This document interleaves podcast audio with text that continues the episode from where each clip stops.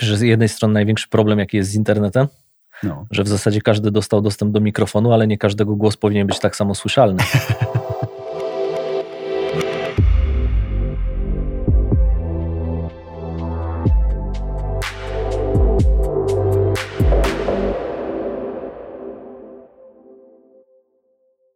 ponieważ jest mnogość tych głosów, e, to bardzo ciężko z tego szumu wybrać to, co jest tak naprawdę e, istotne. Tak? I e, dlatego teraz jest to powiedzenie, że kłamstwa są za, dar za darmo, ale prawda jest za paywallem. I to jest jedno z największych wyzwań dzisiaj. Wiesz, masz ten content, który się pojawia wszędzie, w każdym kanale, w każdym źródle i w zasadzie każdy produkt, z którego korzystamy, czy to jest Facebook, TikTok, czy jakikolwiek inny Snapchat i tak dalej, i tak dalej, e, główne zadanie tego produktu, no to jest utrzymać Twoją atencję. Netflix, Facebook, utrzymać Twoją atencję. I tak działają te algorytmy, żeby przykleić Cię jak najdłużej do tego, do tego ekranu. Ale z drugiej strony dla Ciebie, jako dla konsumenta mm. tych treści, de facto pijesz z hydrantu. I e, to oczywiście ma swoje różne konsekwencje, tak? Myślimy o, w kontekście diety takiej dla swojego organizmu. Tak? Myślimy o odchudzaniu, dbaniu o formę e, fizyczną. Lepszym jedzeniu, więc wybiorę lepsze treści. Tak? Dokładnie tak, ale bardzo rzadko mówimy o takiej diecie, e, bym powiedział, dla swojego mózgu, tak? Czyli co konsumujemy, czy jak wygląda ta, ten bilans naszej diety e, w kontekście treści, które konsumujemy. I dlatego coraz więcej osób w całym tym szumie szuka osób, treści, programów, produktów, które pozwalają być bliżej tych treści, które nas interesują, bliżej konkretnego twórcy i nawiązywać e, relacje, które nawiązywalibyśmy w, w, w rzeczywistości, nawiązywać je również, również w tej wirtualnej rzeczywistości, po to, żebyśmy na koniec dnia byli e, odsunięci troszkę od tego szumu, zdystansowali się do niego, ale powiedzmy zeszli głębiej w te relacje z poszczególnymi czy twórcami, czy produktami. Bartek właściwie załatwił, szanowni widzowie i słuchacze nasi, y, sprawę za mnie, bo powiedział, y, po co się tu spotykamy. Bo kiedy ostatnio spotkaliśmy się w tym samym miejscu zresztą i w tym samym studiu, ale na live i posłaliśmy ten live w sieć, a potem pozwoliliśmy ludziom zerknąć, tym, którzy nie widzieli go na żywo, no to się nagle okazało, że jeden, drugi, trzeci słuchacz powiedział, panowie, to jest dobra dla mnie, potrzebna mi dawka wiedzy, więc gdybyście to zrobili regularnie, to ja bym, y, ja bym za paywalla przyszedł. Więc my być może rzeczywiście kiedyś spotkamy się w takim wyjątkowym klubie, gdzie, gdzie ta treść nie będzie tak łatwo dostępna, ale dzisiaj chcielibyśmy spróbować przede wszystkim i przećwiczyć się w duecie, tak żeby Bartek swoją część wiedzy, swoje nowości ze swojego świata mógł na tym naszym stole Voice House'owym studiu położyć i ja postaram się sprostać tej jego wiedzy. Ty masz, Bartek, taką społeczność, która do ciebie regularnie przychodzi. Czy budowanie tej społeczności trwało lata, miesiące, tygodnie?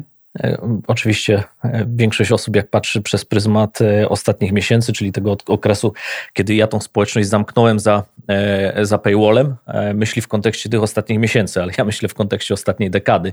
Myślę, że są dwie, dwa główne aspekty tej ścieżki. To jest takie publiczne uczenie się. To się ładnie po angielsku mówi learning in public, czyli szerzenie i dzielenie się wiedzą z, ze społecznościami w różnych kanałach i ja to de facto robiłem przez dekadę e, plus w różnych kanałach. Choć a... miałeś swoje zajęcia główne i tak. robiłeś coś mm, jako pasja, czy jako rozrywka, czy jako co? Jako pasja, jako chęć uczenia siebie, jako chęć dzielenia się, czyli to ładne amerykańskie pay it forward, e, wiedząc, że jeżeli będę mógł dzielić się swoją wiedzą oraz uczyć od innych, e, to kiedyś ktoś podzieli się również swoją wiedzą ze mną i myślę, że tak przez dekadę funkcjonuje w tym kontekście i dla mnie jest to, jest to coś, co pomogło mi wiedzieć więcej, uczyć się od bardzo ciekawych ludzi, ale też dzielić się z ludźmi, e, którzy e, chcą wiedzieć te rzeczy, które ja już dzisiaj wiem, ale nie popełniać moich błędów. Mhm. Chociaż będziemy w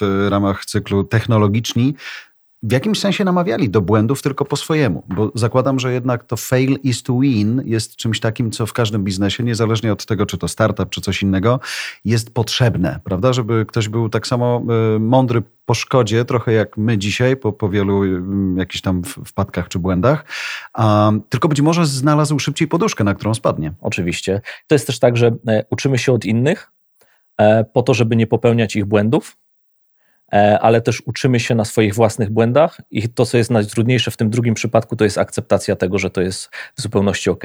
W ogóle w świecie technologii, sam postęp technologiczny właśnie wynika z tego, że popełnia się błędy. I efektem E, dobrym biznes, zbudowaniem, e, zbudowanie dobrego biznesu jest tak naprawdę serią błędów i serią e, wniosków, które się wyciąga po to, żeby wykonać krok dalej. I kolejny krok, i kolejny krok, i to, co widzimy, czy firmy, które postrzegamy, te tak zwane overnight success, to są zazwyczaj firmy, które były budowane, firmy technologiczne, które były budowane dekadę plus. Technologiczni to będzie biznes, technologia i komunikacja szeroko pojęta i mam nadzieję, że takie obszary wiedzy tutaj e, Państwo znajdą. Być może, bo mm, zakładam, że przyjdzie taki, taki moment, taka chwila, kiedy doprosimy także gości specjalnych do tego naszego spotkania i sobie tutaj na różne tematy rozmawiać będziemy. Ta Twoja społeczność dzisiaj to jest e, mm, ponad tysiąc ludzi. Tak. To są głównie mężczyźni, kobiety? Niestety głównie mężczyźni. Pewnie wynika to też głównie z demografii tej branży technologicznej w Polsce, niestety. E, aczkolwiek e, przez ostatnie lata e, bardzo silna reprezentacja kobiet w branży technologicznej jest i mam nadzieję, że będzie się nadal, nadal rozwijać. Jest szereg inicjatyw wspierających kobiety w świecie technologii w Polsce i myślę, że to jest bardzo, bardzo fajne i są świetne inicjatywy wokół tego ruchu skupione. Jeżeli chodzi o moją społeczność, przede wszystkim są to founderzy startupów, e, CEO, menadżerowie, specjaliści w dziedzinach technologicznych, którzy pracują w polskich firmach, ale też w e, czołowych firmach. E, to są Polacy pracujący w czołowych firmach za granicą. Tak myślę sobie, mm, gdyby znaleźć część wspólną zbioru Twojej społeczności i mojej społeczności, to chyba Twoja jest trochę bardziej zdefiniowana, bo Ty ty ją znasz, ty ją masz, oni przyszli, konkretnie wyłożyli pieniądze i są z tobą, z twoją wiedzą i są ze sobą, bo to, co mnie zafascynowało ostatnio, kiedy powiedziałeś, że e, jedno to jest e, przyjście do ciebie, do twojego newslettera, do twojego klubu dla wiedzy, ale drugie to jest przyjście do spotkania z tymi, którzy już tam są, żeby wymienić się wiedzą, znaleźć być może pracowników, rozwiązać problem, który być może w twojej firmie występuje i zastanawiasz się, czy na tym samym poziomie w innej firmie on też jest i może został jakoś rozwiązany. Myślę, że to, co jest e, głównym mianownikiem łączącym te dwie społeczności, to jest ciekawość świata. Czyli chęć poznawania e, nowych rzeczy, uczenia się, e, rozumienia ich, ale też bycie bliżej z ludźmi, którzy te problemy rozumieją najlepiej. I niezależnie od tego, czy to może być społeczność związana z podróżami, czy społeczność związa związana z technologią, na koniec dnia wszystkie te osoby, które są w nią zaangażowane, są ludzie, którzy chcą wiedzieć więcej w tematach, które ich interesują. Y, sięgnąłem po telefon, kiedy Bartek o tym mówił, bo mm, nad ranem dzisiaj odebrałem mail dawno nieczytany od y, mm, jednej z naszych klientek z GoForward, która napisała o kilku rzeczach i mówi: u nas wszystko w porządku, jesteśmy zdrowi, bardzo dziękujemy. Natomiast patrzę na podróże i zastanawiam się, czy ty żyjesz i czy ty przeżyjesz, bo my byśmy chcieli ruszyć w świat i zastanawiam się nawet, czy nie powinnam, e, a propos społeczności, dać ci teraz pieniędzy na przyszłą podróż, żebyś ty mógł mnie za rok zabrać. Ale to jest jedna z rzeczy i to, to pokazuje jakby siłę tego, tego klubu, czy mm, bycia blisko z, z klientami, ale napisała też w jednym ze zdań, czy podcasty się przyjęły, czy brakuje ci TVN24 i czy ten internet, do którego poszedłeś, daje ci to, za czym e, tęskniłeś. I mówi, właściwie sobie trochę odpowiadając, moja matka, prawie 70 lat, dałam jej dostęp do internetu, straciłam matkę. To znaczy ona weszła w ten świat i wydaje mi się, że rzeczywiście dzisiaj ten covidowy moment to jest jednak odrobienie lekcji przez wielu, niezależnie od wieku i niezależnie od biznesu. Zgoda? I w całym tym procesie jest bardzo ważne jeszcze spojrzenie na pewną zmianę paradygmatu, która nastąpiła na przestrzeni ostatnich lat. Przez e, ostatnie dekady tak naprawdę to mainstreamowe, w cudzysłowie media, e, były jedynym źródłem e, wiedzy i informacji. Tak? Musieliśmy o wybranej godzinie zasiadać przed telewizorem po to, żeby tą wiedzę otrzymać. Natomiast sam internet i konsumpcja wiedzy i treści w internecie jest nielinearna, czyli wchodzimy i w zasadzie to my wybieramy, co chcemy skonsumować, albo w niektórych wypadkach to, co algorytmy nam podsuną, że powinniśmy skonsumować. I ten content generowany przez media dzisiaj on jest w zasadzie darmowy, zasilany reklamami, lub e, drugi za paywallem, e, w którym e, koszt inwestycji jest większy. Pierwszy jest napędzany skalą, a drugi w zasadzie jest napędzany wartością.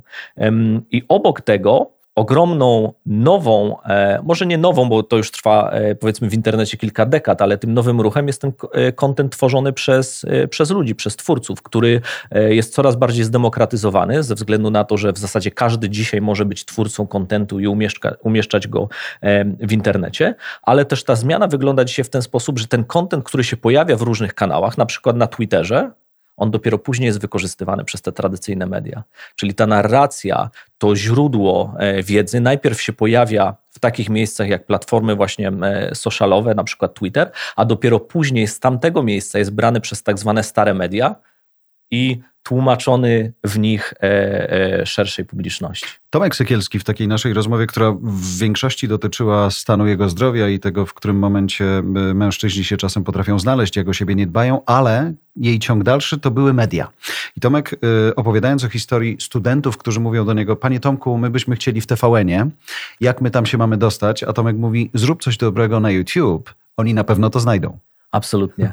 Dzisiaj... Um tak jak powiedziałem, nigdy nie było łatwiej e, produkować swojego kontentu. W zasadzie wystarcza nam telefon, wystarczy nam e, pomysł, e, wystarczy nam skorzystać z darmowych narzędzi, które są dostępne na naszych telefonach czy komputerach po to, żeby ten kontent, niezależnie czy w wersji audio, czy w wersji wideo, czy w jakiejkolwiek innej mógł być przygotowany.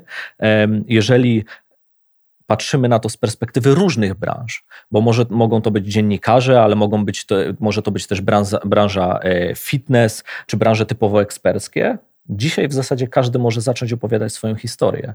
E, to, co jest jednak istotne, to to, e, czy potrafimy przyciągnąć uwagę innych osób. I czasami te, e, ta, to przyciągnięcie uwagi sprowadza się do powstania, tak jak mamy do czynienia na YouTubie, z tak zwanymi patostreamerami, czyli tam, gdzie mamy do czynienia z sensacją i jeszcze większą, czy coraz większą patologią, to to, wzmaga za, e, e, i rozbudowuje zasięg tego typu treści, ale z drugiej strony mamy osoby, które na przykład się pasjonują jogą i otwierają swój kanał na YouTubie i później ten kanał jest subskrybowany przez e, miliony osób. Wspomniałeś o skali na jednej szali i o wartości po drugiej stronie. Czy to się może połączyć? To znaczy, czy internet dzisiaj, technologia dzisiaj pozwala pilnować jakości w rozumieniu wartości, ale na dużą skalę? Pod warunkiem, że jesteśmy właścicielami tej wartości bo bardzo często, jeżeli oddajemy ten nasz content do e, dużych platform, e, typu w szczególności social mediowych, to bardzo ciekawy będzie przykład e, Facebooka. Facebookowi przez wiele lat i do tej pory zarzuca się, że e, promuje content, e, który być może jest nieprawdziwy. Fake news. I wykonano następujący eksperyment. E, czy algorytm Facebooka jest w stanie zablokować fake newsy, nieprawdziwe informacje, takie, które wzbudzają agresję, są nieprawdziwe. Ktoś może twierdzić na przykład, że Ziemia jest płaska i tego typu e, e, e, informacje będą szeroko promowane i znajdowały duży zasięg. I co się okazało, że algorytm, e, tego typu algorytmy social mediowe przede wszystkim promują sensacje, promują kontrowersje i promują negatywne informacje i one wtedy budzą największe zaangażowanie. To jest czysto, bym powiedział, psychologiczny i technologiczny aspekt, czyli prom promowanie tych negatywnych e, treści prowadzi do większego zaangażowania e, społeczności. Na koniec dnia to sprawia, że promowany jest jak najgorszy content. Ale też dlaczego? Czy, albo czy da się to zatrzymać? No i okazuje się, że są algorytmy, które potrafią e, wyjąć te negatywne, złe i nieprawdziwe informacje, ale jest jeden zasadniczy minus tego rozwiązania. To nie jest problem technologiczny, to jest problem modelu biznesowego. Skala oznacza, że w większości przypadków ten model biznesowy jest napędzany reklamami. A żeby zarabiać na reklamach, trzeba budować jak największe zaangażowanie i jak największe zasięgi. Być może zaangażowanie w wielu przypadkach nie jest tak ważne jak zasięgi, ale zasięgi są kluczowe. Im bardziej kontrowersyjne treści, tym większe zasięgi, tym więcej zarabiamy pieniędzy. I większość firm decyduje się na tą konsekwencję działania, ponieważ przynosi dużo pieniędzy, versus sprawniejsze algorytmy, które eliminują te negatywne aspekty i fake newsy, ale tak naprawdę na koniec dnia oznaczają, że te lepsze informacje, te bardziej wartościowe informacje, być może nawet jeśli są nieco mniej angażujące, ale przynoszą też mniejsze pieniądze. I dlatego nie należy się raczej spodziewać, żeby w dużej skali e, nie tracić na jakości. Bo też y, żegnając się z Onetem, y, żegnałem się z nim w takim momencie, w którym y, rozliczaliśmy się wszyscy z time spent. I w ogóle cała filozofia zmiany i tak dalej, że jakby zasięg zasięgiem, ale zobaczmy, jak długo ci widzowie czy słuchacze z tobą będą. I teraz jak patrzę sobie na tą moją krótką, prawie dwumiesięczną przygodę podcastową, to z ogromną fascynacją patrzę, że czasami do końca godzinnej audycji zostaje prawie 86% ludzi, co wydaje się szaleństwem. Nie wiem jak długo, oczywiście, ale oby jak najdłużej, bo, bo jeżeli y, umiemy się rzeczywiście skupić na treści i nie musimy jej rozpraszać, no to to jest jakaś, jakiś fajny moment mm, w rozwoju mediów, ale to, co ty robisz, to jest patrzenie też na rynki, które już są do przodu przed nami i tam ta zmiana jest ugruntowana. To co dzisiaj mówi Ameryka dla polskiego rynku?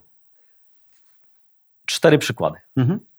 Pierwszy przykład e, jest bezpośrednio związany z e, mediami i dziennikarstwem.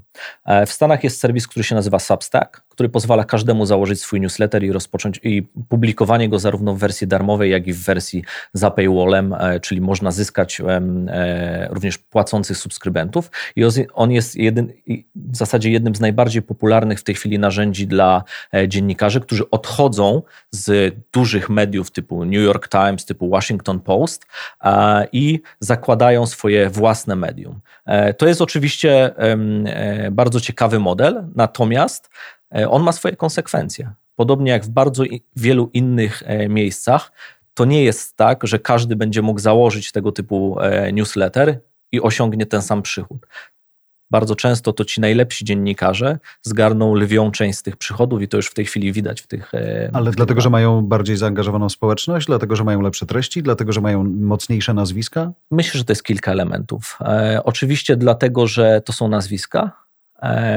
i niosą ze sobą pewną renomę, ale to wcale nie oznacza, że jest to łatwe przejście z tradycyjnych mediów do mediów e, typowo digitalowych. Polska jest tego bardzo dobrym przykładem. Wielu dziennikarzom się to absolutnie nie udało, więc samo nazwisko nie wystarcza, ale to jest też umiejętne budowanie społeczności i relacji z widzami albo słuchaczami przez lata w jakichkolwiek mediach. I bardzo często ci słuchacze, e, ci widzowie przechodzą za dziennikarzem do innego medium, dlatego że ważniejszy niż to medium jest relacja właśnie z, z tym dziennikarzem i z tym twórcą. Zresztą to jest bardzo dobry przykład e, Twojej społeczności. Tak? Twoi widzowie, Twoi słuchacze przechodzą za Tobą w różnych miejscach i różne kanały, dlatego że Ty zbudowałeś z nimi relacje i oni ufają Tobie jako, jako twórcy. I wierzę, że tak rzeczywiście będzie, choć nawet to pytanie z maila, czy to działa, to jest coś takiego, no dobra Jarek, to jest jakieś nowe miejsce, do którego nas, nas zabierasz, ale co my z tego będziemy mieli? No wciąż dostęp do ludzi, do pewnej emocji, do jakichś wartości, do jakichś rozmów, które, które mogą dać czasem rozrywkę, czasem wiedzę i wierzę rzeczywiście, że to się, to się przyjmie. Tylko czy na horyzoncie amerykańskim y, widać, że te płatne treści w momencie, w którym wybieramy sobie wartość, a nie skalę, y, dają szansę żyć tym, którzy je tworzą. Nie wszystkim. Mhm. Bym powiedział, że mniejszości tak, a większości nie. E, dobrym przykładem, ale z całkowicie innej branży, e, czyli z branży dla dorosłych, hmm. E, jest taki serwis, który nazywa się OnlyFans. E, I to jest serwis, który jest jednym z najszybciej rosnących serwisów e, czy platform dla twórców e, na świecie. I on skupia się głównie na treściach dla, dla dorosłych. Nie tylko, ale gros treści tam to są treści dla dorosłych. I teraz, jeżeli spojrzymy na branżę produkcji kontentu dla dorosłych, nie musimy się koniecznie cofać do mm. czasów przegrywania VHS-ów, czyli kaset. Natomiast większość treści dla dorosłych zazwyczaj powstawała w studiach i w wielu branżach e, nadal powstaje, czyli jest studio, są e, aktorzy, aktorki e, powstają tam treści. Natomiast gros wynagrodzenia w tych branżach przypadało właśnie na studia, które te treści produkują, a później dystrybuują płyty DVD czy content w internecie. Ale za pomocą takiej platformy jak OnlyFans, twórca, twórczyni może publikować swój content bezpośrednio w, tej, w ramach tej platformy i monetyzować swoją twórczość w jej ramach. Ale co to oznacza? Na koniec dnia nie musi iść do, i prosić o udział w, e, w produkcji e, tego studia, ale może sam sama produkować ten e, content. I to, co jest bardzo ciekawe, to dzisiaj OnlyFans pomaga zarabiać pieniądze twórcom, ale z drugiej strony kilkanaście procent twórców na OnlyFans zgarnia ponad połowę przychodów z całej platformy. Więc nie ma miejsca dla wszystkich, jeżeli myślimy od strony, o stronę monetyzacji tego e, procesu. Jest jeszcze jeden bardzo ważny aspekt, mianowicie stworzenie dobrych treści to jest proces, który, którego nie można zatrzymać, ponieważ kosztem zatrzymania tego procesu jest utrata relacji z widzami, słuchaczami, tym samym strata subskrybentów, tym samym strata przychodu. Więc na koniec dnia, jeżeli produkujemy treści, niezależnie od tego, czy mówimy o Substack, czy mówimy o OnlyFans, czy mówimy o Twitchu i grach, czy na przykład mówimy o sztuce, to produkcja tych treści musi się odbywać cyklicznie, po to, żeby stale angażować swoją, e, swoją społeczność. I tu wracamy do Janusza Palikota, który e, opowiadał ostatnio tutaj w tym studiu, że przy browarach kraftowych, rzemieślniczych, e, połowa przychodu to jest przychód z tego, co ludzie znają i kupują, ale druga połowa to są permanentne nowości jak w odzieżówce. To znaczy, musisz co chwilę mieć coś nowego, nową kolekcję, niezależnie od tego, jaka jest pora roku za oknem, ale musi być coś, bo jest pokolenie, które nie jest wierne. Więc ono krąży, ono szuka i jeżeli znajdzie coś lepszego u kogoś innego, to idzie. Jest taki artysta, który się nazywa Pak i on w ramach platformy, która się nazywa Superger, e, sprzedaje dzieła sztuki cyfrowe. I sprzedał już ponad 60 dzieł sztuki cyfrowej e, na tej stronie za ponad 350 tysięcy dolarów. Ale to są dzieła sztuki cyfrowe. I on jest całkowicie anonimową osobą, ale cyfrowa grafika, cyfrowe tak, zdjęcia? cyfrowe zdjęcia, cyfrowe e, obrazy, e, obrazy e, które są właśnie sprzedawane naprawdę za astronomiczne sumy. On, e, sumy. On jest nazywany takim digitalowym Banksym e, i jest całkowicie anonimowy. E, sprzedaje tokeny, czyli można kupić nawet udziały w jego sztuce, można kupić pojedyncze egzemplarze tej sztuki. Jest się właści właścicielem obrazka, tak? cyfrowego obrazka, cyfrowej treści. E, I można to kupić na przykład za kilkadziesiąt czy kilkaset tysięcy dolarów i są chętni na posiadanie oryginału tego obrazka i bycia właścicielem tej, e, tej twórczości. I e, można również kupować udziały w tych obrazach. To jest tak, jakbyśmy kupili udziały w e, cyfrowym obrazie Monalisy na przykład. Mhm. Jesteśmy... Kiedy on zostanie sprzedany, to my dostaniemy tyle procent, za ile... Mm, ile mieliśmy w ile nim udziałów. Okay. Dokładnie. Jest to również rodzaj inwestycji, ale również ten rynek związany właśnie z cyfrowymi dziełami sztuki, on również bardzo aktywnie jest rozwijany. Ale z kolei twórcy. Pamiętam w tym naszym e, live, który przywiódł nas do regularnej audycji technologicznej, był wątek tokenów. I dzisiaj, kiedy słyszę od Palikota, panie Januszu, ostatni raz obiecuję, e, swoją drogą zostawię linki do, do, do, do tej, e, tej audycji z Januszem pod, pod tą naszą audycją. On powiedział, zastanawia się nad wypuszczeniem własnych tokenów. Czyli zbudował, tak wierzę, taką społeczność, która będzie kupowała udziały w tym, co on chce robić. I kiedyś z tego, z tego żyła. Są dwa aspekty. E, pierwszy aspekt to jest aspekt crowdfundingowy, czyli inwestowania społeczności w firmy, które ktoś prowadzi. I dzisiaj ten proces jest dużo popularniejszy. E, jest jedną z form finansowania e, swoich działalności i jedną z bardzo ciekawych i dobrze działających. Drugi który jest jeszcze w bardzo wczesnym etapie, to jest właśnie tokenizowanie, czyli kupowanie tokenów w ramach na przykład e, danej osoby, danego twórcy. To jest jeszcze przed nami. Ten rynek nie ma jeszcze e, jasnych reguł. Ale to jest właśnie taki rynek z KNF-em w tle, czy nie?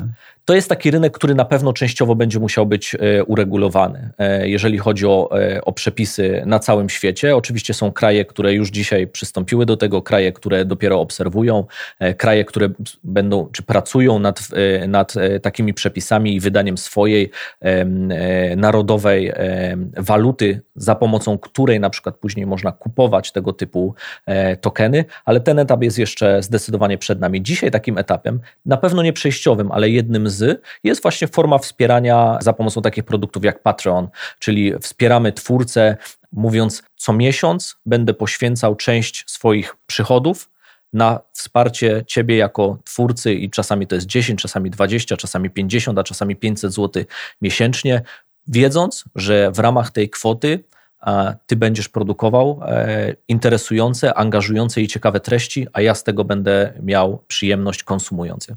To wróćmy do, kiedy już mówimy o tym, do, do Twoich początków, kiedy robiłeś swoje, siałeś przez tę dekadę, jak mówiłeś. Ten moment, w którym zdecydowałeś się powiedzieć, mm, to ja to zamknę.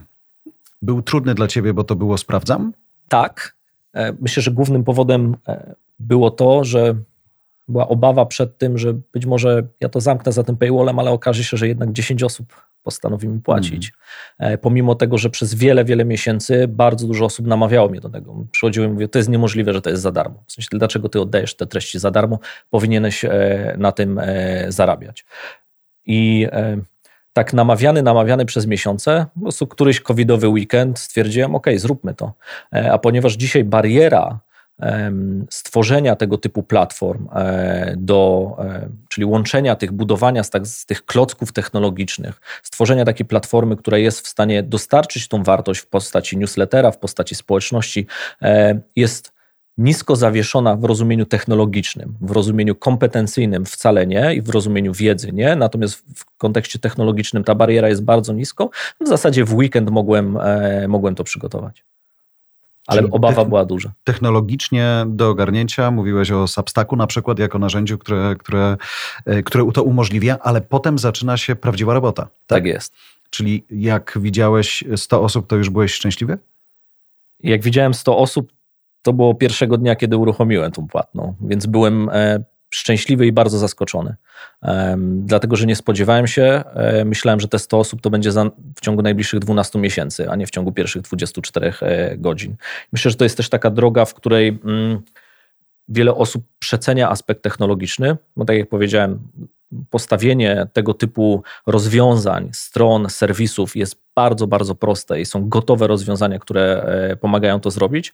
Natomiast to, czego się nie docenia, to e, duża doza samodyscypliny do tworzenia tego typu treści, e, spójność, która jest kluczem do budowania później wzrostu i rozbudowywania tego typu inicjatyw i że społeczność jest tak samo ważna albo nawet ważniejsza niż treść. To było dla mnie takie spore odkrycie, że ja uważałem, że ta treść będzie najważniejsza i za nią idzie społeczność, ale okazało się, że w moim przypadku i w przypadku mojej społeczności, to ona dzisiaj jest tym głównym katalizatorem do e, zapraszania nowych osób, e, do e, dyskusji, do poszukiwania pracy, do poszukiwania inwestycji dla swojej firmy. I to było dla mnie duże zaskoczenie. Może nie słychać, jak piszę, ale robię sobie notatki, bo chciałbym, mm, e, żeby ta nasza rozmowa miała swoje ramy i żeby miała e, taki sens, do którego wierzę, że będziecie właśnie w technologii nasi słuchacze wracać. Mówisz o dyscyplinie, mówisz o spójności i mówisz o społeczności, która jest równie ważna jak treść. E, obiecaliśmy sobie na początku, że Bartek będzie kładł swoje tematy, ja swoje. W tym tygodniu miałem kilka takich rozmów telefonicznych z moimi kolegami z branży, których nazwisk wymienić nie mogę. E, nie pytałem o to, ale wydaje mi się, że nie, nie, nie, sądzę, żeby chcieli być bohaterami tego z imienia i nazwiska, ale oni dzwonili zapytać, jak to działa. I teraz myślę sobie, że mm, jeżeli oni dzisiaj pytają, jak to działa, to są bardzo na początku drogi, która jest bardzo trudna w sumie, bo to jest y, zupełnie inny czas niż y, robienie tego mm, przy okazji, bo i tak jestem w głównych mediach, mam co, comiesięczną pensję, więc mogę zrobić sobie coś tam na Instagramie czy na Twitterze dla fanu. Kiedy robisz to, bo to jest już tylko i wyłącznie twoje główne zajęcie i powinieneś tą społeczność zbudować największą, to to już nie ma, to już nie ma zabawy, prawda? Szczególnie wtedy, jeżeli myślimy o tym, o budowaniu tego w kontekście bycia tak zwanym influencerem. Ja nie przepadam za tym słowem, ale jeżeli się nim posłużymy, to dzisiaj widzimy, że w szczególności na rynkach zagranicznych, ale też w Polsce, że mamy do czynienia z ewolucją tego pojęcia. Czyli jeżeli zdefiniujemy... Pozytywnym tego słowa znaczeniu. Tak, tak? zdecydowanie. Jeżeli zdefiniujemy, że tak zwany influencer 1.0 to była osoba mhm. wrzucająca sponsorowane przez marki posty na Instagramie, to dzisiaj influencer 2.0 e, de facto zakłada swoją firmę, zaczyna tworzyć e, produkty, buduje społeczność, musi e, produkować e, treści i to już nie jest ach, wrzucę sobie post, zdjęcie na Instagrama, tylko zajmuje się de facto budową biznesu. A to pod względem poziomu zaangażowania, pod względem trudności, ale również pod względem takiego przeskoczenia pewnej bariery psycho, psychologicznej jest bardzo ważne. Bo tak naprawdę mm, rozumiem, że społeczności napędzane są wiedzą, to jasne, emocją między sobą, ale czy e, już mówiliśmy, że treść ma znaczenie, natomiast e, Natomiast na ile wiarygodność tego, co się dzieje za tym paywallem, czy co się dzieje właśnie u tego influencera 2.0 ma znaczenie? To znaczy, na ile ten umowny post z 1.0, czyli zdjątko wrzucone poszło, dzisiaj jednak to jest bardziej e, opowieść o partnerze, ale wypowiedziana z taką wiarygodnością, jaka jest w amerykańskich podcastach, że przez 11 minut ktoś ci mówi, ja piję z tej i tej butelki, piję taką i taką kawę, bo to i to i to i ja słucham tego, bo myślę sobie, może to w Polsce też się kiedyś pojawi. Dwa, że to jest tak wiarygodne, że ja nie czuję tam ani cienia ściemy. Dlatego, że twoje zaufanie w stosunku do osoby, której słuchasz, jest tutaj kluczowe. I e, w, tym, w tej części 2.0 e, większość osób, która buduje społeczności, dzieli się tymi treściami, tak naprawdę ten biznes oparty jest przede wszystkim na zaufaniu. Czyli moja relacja ze społecznością jest oparta na tym, że ta społeczność ufa mi, że to, czym ja się dzielę, jest wartościowe, że ja wiem, czym się dzielę, e, ja się tym pasjonuję i że będzie to dla nich interesujące i wartościowe. I jeżeli e, ktokolwiek wtedy poleca produkty, czy innych firm, czy innych marek, to oparte jest to nie tyle na sile tej marki, która jest polecana, ile na zaufaniu do osoby, która poleca. Czyli ona mnie nigdy nie zawiodła, tak? tak Czyli jest. jak Szafi mówi do mnie, ten, to narzędzie jest ważne, to, to, to ja wiem, że powiedzmy, on wie, co mówi, tak? I napisał książkę Zaufanie walutą no tak. przyszłości. I tak? tam jakieś parę groszy zarobił. Ale, bo Michał też był, był kimś takim, kto, kto, kto, kto udowodnił, że zbudowanie wokół y, książki w tym przypadku, ale tak naprawdę wokół wiedzy pewnej społeczności, która ufa Michałowi, ja zawsze cenię w tym, tym asertywność taką, że kochani, ale to, że ja was zapraszam do mojego klubu, to nie znaczy, że ja tam jestem 25 na 8 i ja cały czas tam jestem. Po prostu ja was zapraszam do pewnego, mm, e, mm, do pewnej zabawy, do pewnego spotkania, natomiast wy sami też musicie zadbać o siebie. Pełna zgoda. W przypadku mojej społeczności ja już dawno straciłem e, rachubę i to, co się dzieje w jej ramach, ale to nie oznacza, że cierpi na tym jakość e, wymiany wiedzy czy jakość relacji między ludźmi, dlatego że e, wszyscy pilnują tam tego, aby była ona na odpowiednio wysokim poziomie i obracała się w pewnych ramach, które my narzuciliśmy sobie jako społeczność, że będą dla nas ważne. I myślę, że to jest tym, e, ta, to zaufanie, którym ta społeczność obdarza w ramach płacenia za usługę mnie, jest również tym samym zaufaniem, który wymagają później od siebie członkowie społeczności e, nawzajem. To fajne. Myślę, że namiastka tego pamiętam, kiedy zaczynaliśmy przygodę z Onet rano i mm, no i tak, słaliśmy sygnał na stronę główną Onetu, aplikację Onetu, Twittera, czyli e, Periskopa, Facebooka i mm, po chwili właściwie okazało się, że sami ludzie zaczynają sprzątać hejt, który się pojawia. Nie? Do tej pory ja musiałem się odezwać, zareagować, poprosić albo zablokować. Nagle okazywało się, że są tacy w pozytywnym tego słowa znaczeniu strażnicy, sami widzowie, którzy mówią: Ej, nie tu, nie w ten sposób, w ogóle to nie to miejsce, idź sobie gdziekolwiek indziej. W szczególności w przypadku treści audio i wideo, e, które są konsumowane na telefonach, ktoś zaprasza cię do swojego życia. W przypadku treści audio ktoś zaprasza cię do, dosłownie do, swoje, do swojego e, ucha.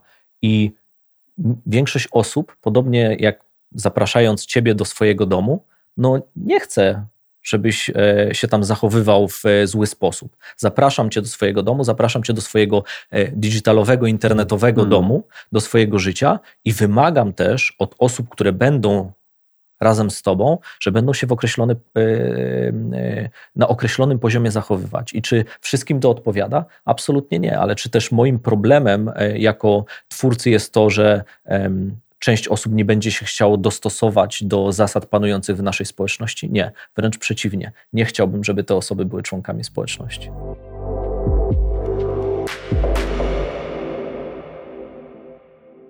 Myślę o tych osobach, które dzwonią, mówią, Panie Jarku, to jak to tam wygląda? Co tu trzeba zrobić, żeby żyć po swojemu? Czy mm, zbudowanie samego newslettera dzisiaj to jest y, mm, początek, koniec drogi? Co trzeba zrobić, żeby z tym newsletterem jeszcze dotrzeć do ludzi, którzy będą chcieli zwrócić na niego uwagę? Czy rekomendacje mają tutaj bardziej decydujące znaczenie niż liczba postów twitterowo, facebookowo, linkedinowych mówiących, hej, wydałem newsletter? W najbliższym roku myślę, że posiadanie swojego newslettera będzie bardzo popularne. E, natomiast to, co jest w tworzeniu newslettera najtrudniejsze i myślę, że najczęściej popełnianym błędem w tym zakresie jest to, że większość osób tworzy ten newsletter po to, żeby e, coś sprzedać. Czyli kojarzymy ten newsletter z po prostu wysłanym mailem, w którym są reklamy. Newsletter 1.0. Tak jest, w którym ktoś chce mi coś sprzedać, a ja muszę tam kliknąć i wtedy przejdę na stronę i będę musiał, musiała coś kupić. Natomiast e, Najlepsze newslettery to takie, po których przeczytaniu nie muszę nic robić. Czyli przeczytałem, dowiedziałem się wszystkiego, czego powinienem się dowiedzieć z tego newslettera, i to jest mój poziom satysfakcji. Tylko myślę o Twoich czytelnikach, Twoich y, klubowiczach. Oni zdają sobie sprawę z tego, że to jest Twój filtr nałożony, prawda? Twoja wiedza, Twoje tak. doświadczenie, czyli oni dostają y, taką, jakby świat pucka im, im pokazujesz, krótko mówiąc, nie? Tak. Pokazuję świat rzeczy, których ja się uczę i dokładam do tego moją opinię, ale też dzielę się tym, jakie są moje przemyślenia e, na ten temat dobre, złe, błędne, poprawne, e, ale tak jak powiedziałem, to jest to uczenie, publiczne uczenie się, learning public.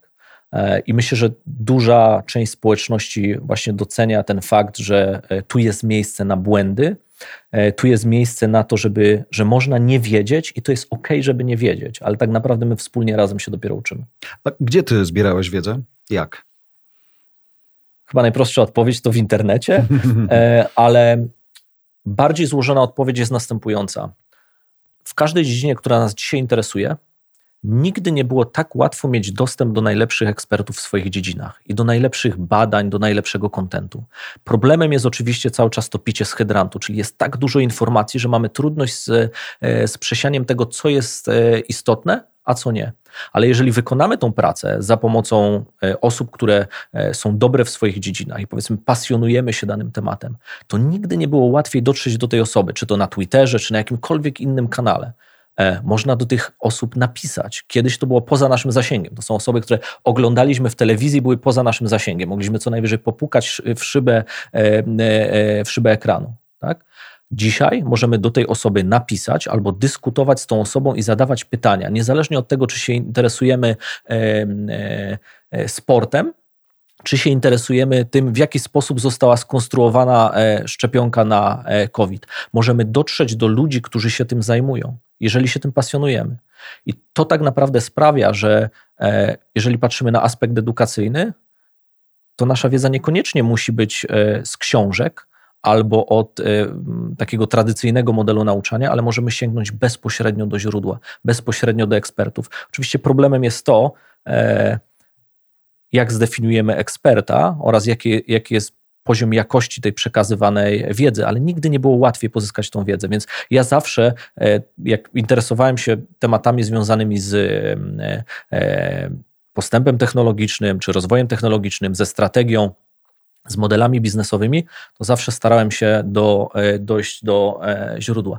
I taka anegdota, e, kilka dni temu zmarł Tony Hsieh, człowiek, który był twórcą firmy Zappos, czyli w zasadzie największego takiego sklepu internetowego sprzedającego obuwie, który został kupiony bodajże w 2010 roku przez Amazon za kilka miliardów dolarów. I ja w 2010 roku, w tamtych okolicach, więc e, na pewno był to czas, w którym CEO tej firmy, Tony właśnie, był w procesie sprzedaży swojej firmy do Amazona. I mnie fascynowało, w jaki sposób oni działają, że ich podejście do klienta i ich polityka zwrotów jest nadal opłacalna. Ja napisałem po prostu do niego maila, który gdzieś znalazłem w internecie. I on był w tamtym czasie, odpowiedział na tego maila gdzie rozpisał mi, jak to jego zdaniem wygląda i dlaczego to jest ważne, i jeszcze wysłał mi swoją książkę, która była wydana e, e, kilka miesięcy później z, e, e z dedykacją, żeby nie przestawać się uczyć. E, anonimowemu człowiekowi chłopakowi z Polski, który był po prostu zainteresowany, jak oni to e, robią. Absolutnie nie musiał tego robić. Mógł, mógł być to jeden z tysięcy maili, których, e, które mógłby z, e, zignorować. Natomiast to pokazuje tylko i wyłącznie, jak ważne jest sięganie do źródła danej wiedzy, jak ważne jest pasjonowanie się pewnymi rzeczami, ale też jak ważne jest to, że jeżeli się coś wie, potrafi, jak ważne jest dzielenie się z tą wiedzą dalej. I ten przykład ze mną został na bardzo długo. No, ale ten moment właśnie, w którym um, to chyba pokazuje wielkość, na ile jesteś rzeczywiście entrepreneur, e, poza, poza tym, co sobie napisałeś w opisie na, na Twitterze czy na LinkedInie, na ile masz czas na takie rzeczy. To znaczy, trochę to jest wracanie do, do budowania tej społeczności. Nawet jeżeli jemu na niej nie zależało, to on schylając się do tego twojego maila, no to jakby budował ciebie wokół niego. Pełna zgoda. I to jest ta część też tej kultury, wiele dobrych i złych rzeczy można powiedzieć o kulturze wokół Doliny Krzemowej, e, ale to jest ta część kultury, która tak naprawdę sprawia, że ten rozwój technologiczny e, i budowanie tych firm i, i ta filozofia pay it forward funkcjonuje i bardzo się sprawdza. Nawet uśmiecham się myśląc o Dolinie Krzemowej. E, przypomina mi się Stefan Batory i Buxi, kiedy rozmawialiśmy sobie przy okazji COVID-u, kiedy firma była w trudnej sytuacji, teraz przy okazji przy okazji e, Voice House'u między innymi, to jest nagle tak, że mm, ta polska ekipa to są tacy ludzie, co możemy razem zrobić. To nie jest coś takiego, o Jezu, dobra, Stefan nam kazał pogadać z Kuźniarem, to weźmy tam go na kola i pogadamy, tylko to są ludzie, którzy mówią, jak nie w tą stronę, to może w inną, jak nie tak, to inaczej. Może razem coś zrobimy. Y, rzeczywiście nie wiem, jak nazwać tego typu podejście, ale, ale jest to coś takiego, że próbujmy. Zobaczymy, co z tego wyjdzie, ale próbujmy. Jakby nie, nie zniechęcajmy się na dzień dobry. Tak, i w ogóle polska branża technologiczna jest dopiero w swoim początkowym e, etapie, pomimo wielu sukcesów, tak? w sensie zbudowanych ogromnych firm sukcesa, e, z dużymi e, międzynarodowymi albo lokalnymi sukcesami, natomiast to jest ciągle początkowy etap. I... Ale ten etap, że oni skupiali się na budowaniu biznesów, a dzisiaj skupiają się na rozwijaniu miękkich umiejętności, uczeniu się, rozmawiania, dzielenia się tą wiedzą? Myślę, że w wielu przypadkach polskich firm to dzielenie się wiedzą i to wspieranie zespołów i ludzi w organizacjach w zasadzie było w DNA od początku powstania tych firm. Tak? Czyli jeżeli mówimy o e, Allegro czy grupie Pracuj e, od, od zarania, to to jest w zasadzie, to było zaszyte w DNA e, tych firm. Natomiast dzisiaj bardzo wielu przedsiębiorców tworzących swoje pierwsze, drugie lub trzecie firmy wie, jak bardzo istotny to jest czynnik. Czyli być może kiedyś uczyliśmy się tego w biegu, Mhm. A dzisiaj wiemy, że bez tego nie da się zbudować dobrego biznesu. Czyli trochę jak biznesy z lat 90., kiedy liczyło się jak największy przychód. Tysiące innych rzeczy były na drugim, trzecim planie. Dzisiaj przychodzi nowe pokolenie do tych salonów samochodowych i innych sklepów i nagle się okazuje, że ci młodzi chcą inaczej. Jakby poprawiają rodziców, ale może nie tyle poprawiają rodziców, bo rodzice coś zbudowali, ale oni idą w zupełnie innym nurcie. Ja nazywam tą, to, co nazwałeś e, latami 90., e, ja nazywam to w cudzysłowie polską szkołą zarządzania.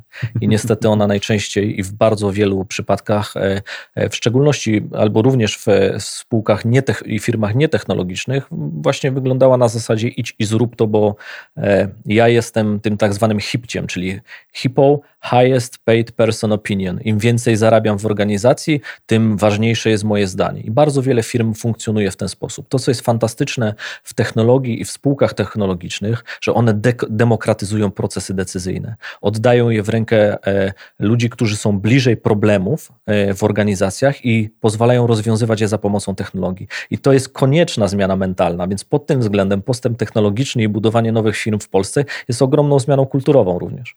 A propos zmiany kulturowej, myślę, patrząc na zegarek jednak, bo zakładam, że taki dobry podcast to tak z godzinkę nie więcej, prawda? Więc my jesteśmy blisko tej godziny i y, cieszę się, bo y, jestem cały czas lekko spięty i zestresowany, choć może tego nie słychać, ale to już kwestia 30 lat y, umiejętności chowania stresu z tyłu że jak będziemy przygotowywali kolejną audycję, to będziemy właściwie w końcówce dziwnego roku, bo on będzie mm, trudny dla wielu, on będzie naznaczony COVID-em, ale jednocześnie technologicznie to to jest mega, mega e, przełom.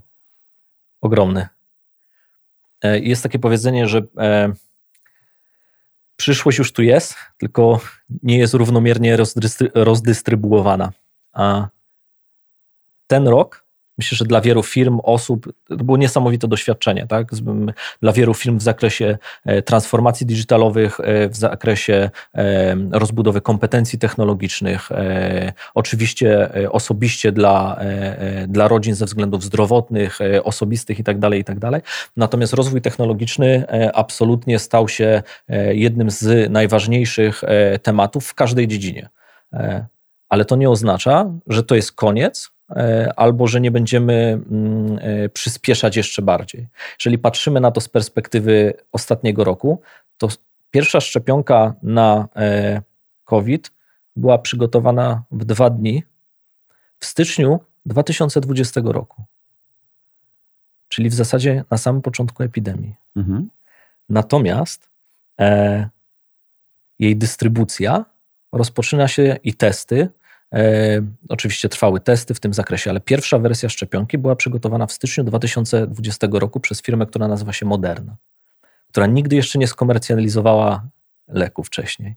I ona wykorzystywała taką technologię e, mRNA, e, która de facto jest rodzajem, żeby nie wchodzić w detale e, medyczne, i jest w zasadzie takim rodzajem stories wewnątrz naszego organizmu, wygasającej wiadomości, którą w ramach szczepionki przekazuje się do naszego organizmu.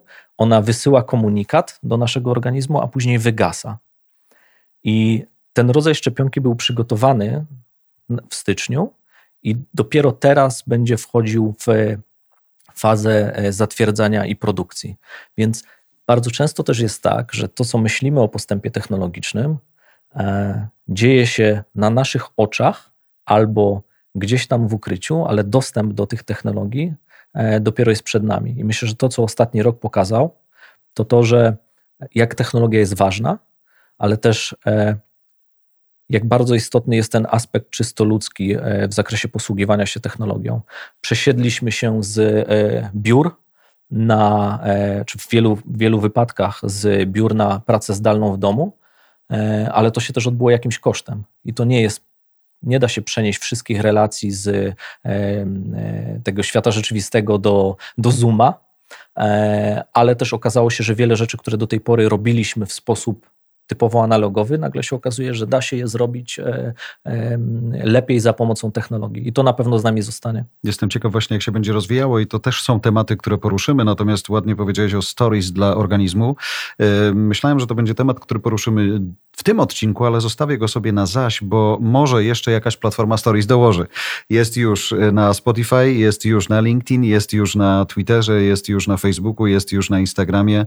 Właściwie nie ma takiej platformy, która by go nie miała. Po co, to komu? O tym też pewnie sobie porozmawiamy. Bartek, bardzo dziękuję. Dziękuję bardzo. Jak ci zleciało?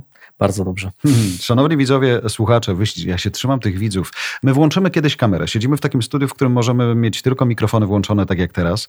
Możemy włączyć kamery w każdej chwili. Możemy być live w każdej chwili, ale chcemy rozłożyć sobie te przyjemności albo, albo, albo inne możliwości na dłuższy czas. Więc jeżeli tylko uznacie, że to jest ten moment, to dajcie znak sygnał, bo zakładam, że będziecie subskrybentami. Zakładam, że będziecie z nami regularnie, więc będziemy mogli wspólnie sobie o tym decydować. Gdybyście chcieli opowiedzieć nam o tym, jak technologicznie wasza firma zmieniła się przez ostatnie miesiące, to napiszcie śmiało.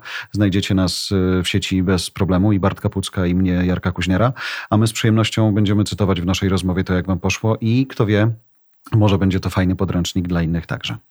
Ostatnie słowo od pana e, redaktora prowadzącego Bartka. Dziękuję bardzo. tak po prostu? No to zdrowie. Mamy tutaj szklanki wody, więc nimi właściwie... Mm, Będziemy świętować e, premierowe wydanie naszego podcastu. No i mam nadzieję, że pójdziemy inną drogą niż większość podcastów, czyli będzie co najmniej drugi odcinek. Postaramy się, żeby to była najlepsza dieta dla naszych mózgów. Do usłyszenia.